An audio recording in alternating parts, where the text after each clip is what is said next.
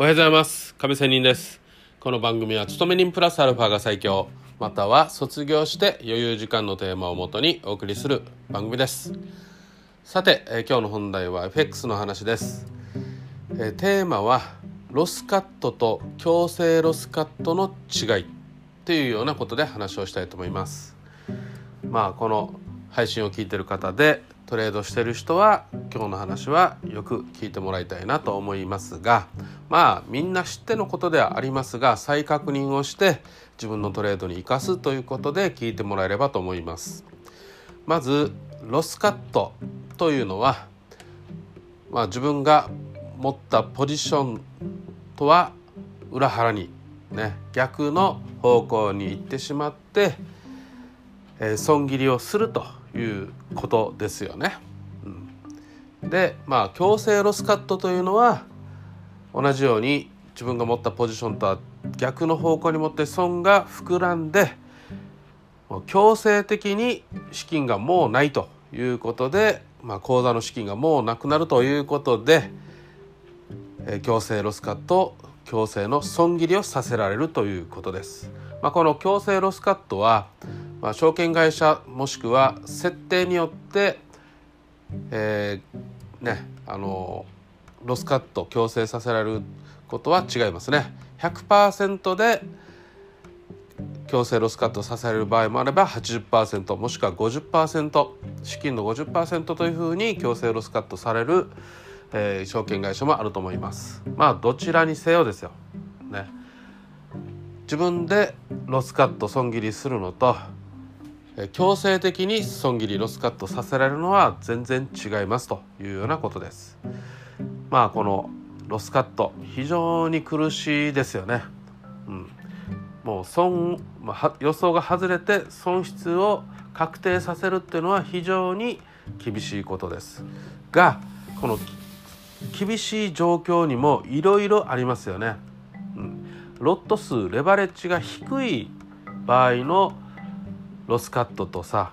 あのかなりハイレバにした時の強制ロスあ失礼えロスカットでは普通の損切りロスカットでは全然違いますよね。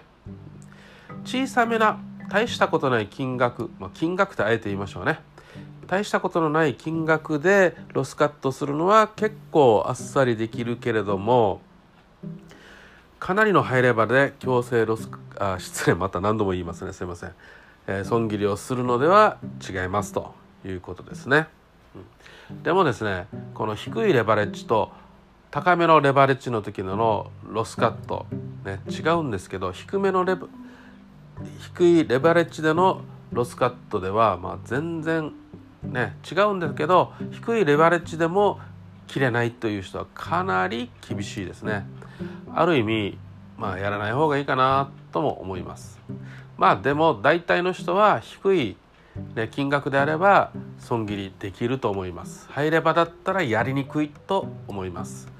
だってさハイレバって100万円だったらさ半分の50万失ったらかなりきついですよね。そのの50万を取り返すにはかなりのエネルギー時間必要だと思います。まあそういうことも含めてですがまあ低めだろうがハイレバだろうが損切りはしないといけないっていうことですよね。まあそれはそうなんですけどと、ね、いう声が聞こえてきそうですけどしかし強制ロスカットねこれはもう資金がねない足りないということなのである意味入ればということですよ。その口座に入っているレベルでの強制ロスカットっていうのはまあ入ればとということなので、まあ、同じようなこと言ってますがねまあこれはある意味無理やりさせられるということなのでまあ多分ねかなりでかい金額だと思います。それはその人にとってっていうことです。ね。金持ちにとってはさ、えー100万ね。から50万になったって大したことはありませんがまあね。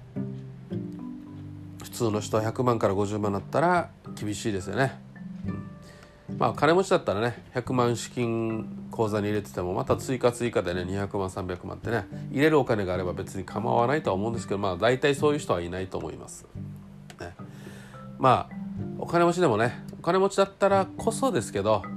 まあそれだけ、えー、損したらすぐ切れると思うんですよね。金持ちにとっては低いレバレッジなので、ね、そういうことでまあ普通のロスカットと強制ロスカットでは違うということはまあ言うまでもありません。ね、しかしやっぱり自分でロスカットするということと強制的にロスカットさせられるということではトレードのスキルとしてトレード力としてね。その人のうまさというのは全然違います。強制ロスカットさせられてる人はまだまだということですね、まあ、厳しい意見で言えば、自分で損切りできる人はまあこれはすごいなということですね。まあ大体ね私も過去にね何度もやりましたがまあ強制ロスカットさせられる間ずっとチャートを見てるわけですよドキドキああもうダメだああもうダメだあ戻ったちょっと嬉しいああまた戻ったっていう感じで大体強制ロスカットさせられる時っていうのはもう確実にさせられます。ね、場合によってはいやいや亀仙人えー、危ない時だけど戻る時もあるでしょうと。そこからかなり回復していくということもあるでしょう。まあ確かにあると思いますがまあこれね確率的に言えばかなり低いですね、た多分ね10回強制ロスカットさせられるという場合であれば、まあ、10回のうちのね1回ないぐらいじゃないかなと、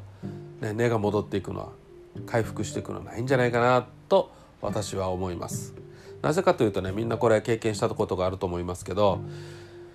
なぜかね自分がポジションを持つとビデオで見られてるような感じでね、うん、反対方向に行くわけですよ。もうこれがねそのタイミングっていうのはね、ま、かなり負けた後によし頑張って取り返すぞっていう時に限ってまた自分がポジションを持つとマイナス方向に進んでいくと。いうことってね本当にビデオで見られてるんじゃないかなっていうふうにねどっかでネットでねつながっていて俺だけ狙われてるんじゃないかと。いうようなことが思うと思います。しかしね俺みたいなやつ狙うわけないじゃないですか。一個人投資家貧乏人をね。それよりもねリスクそんなリスク取るぐらいだったら大きなねお金持ちを狙えばいいしね。まあでかいものだったらすぐバレるかもしれんからと言ってて言ったってさ多少のお金持ちを狙うべきですよねこんな一庶民を狙う方法ではなくてねはいまあ、そんなわけで、まあ、見られているわけではないと、まあ、これはねもうある意味本当に心理戦でね、そうやってロスカットさせられるということはそれを狙ってる人がいるわけですよ。または今の時代だった AI ですよ。もう AI はいろんな人間の心理パターンこれまでの過去のチャートそして値幅とかいろんな記録を持っているのでうん、人がねどの辺で苦しんで投げるもしくはロスカットさせられるということはみんな知っているのでまあだからこそ人に見られてるって思うわけなんですよ。でもそうではないということなんですけどまあですのでねさっさと切る。本当にこれができれば絶対にすごい強いトレーダーだと思います。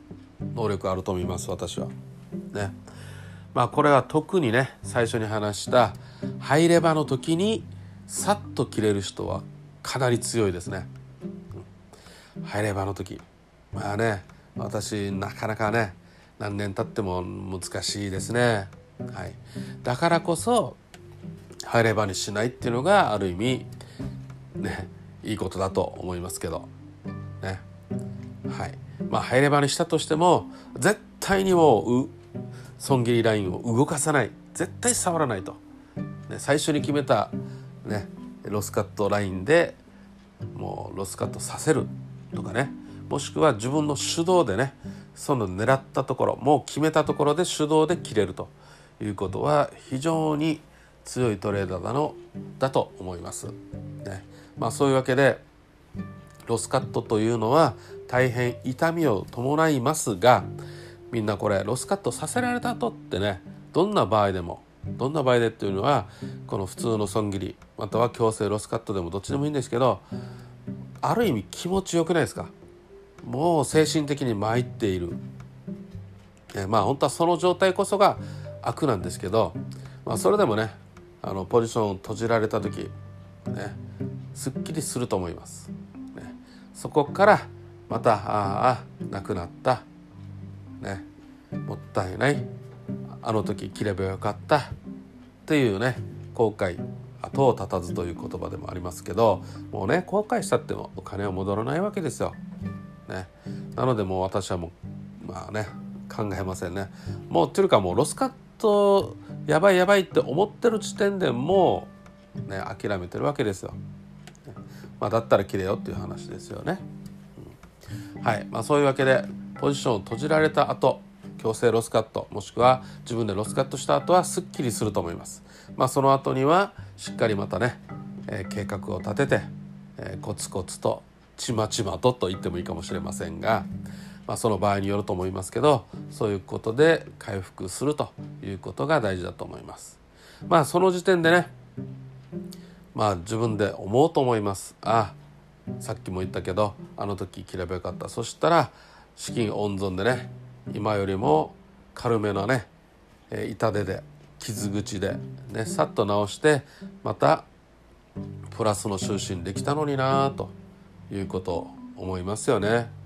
はいこれは何度もロスカットさせられたり資金がなくなってねまたコツコツ勤め人生活でお金を貯めてまたやるとかね。そういうことを何度もしてる人世の中にいっぱいいると思います。私もそうでしたので言いますが。ね。そういうわけでやっぱり資金温存という言葉は大事で、ね、さっさと切って次なる挑戦。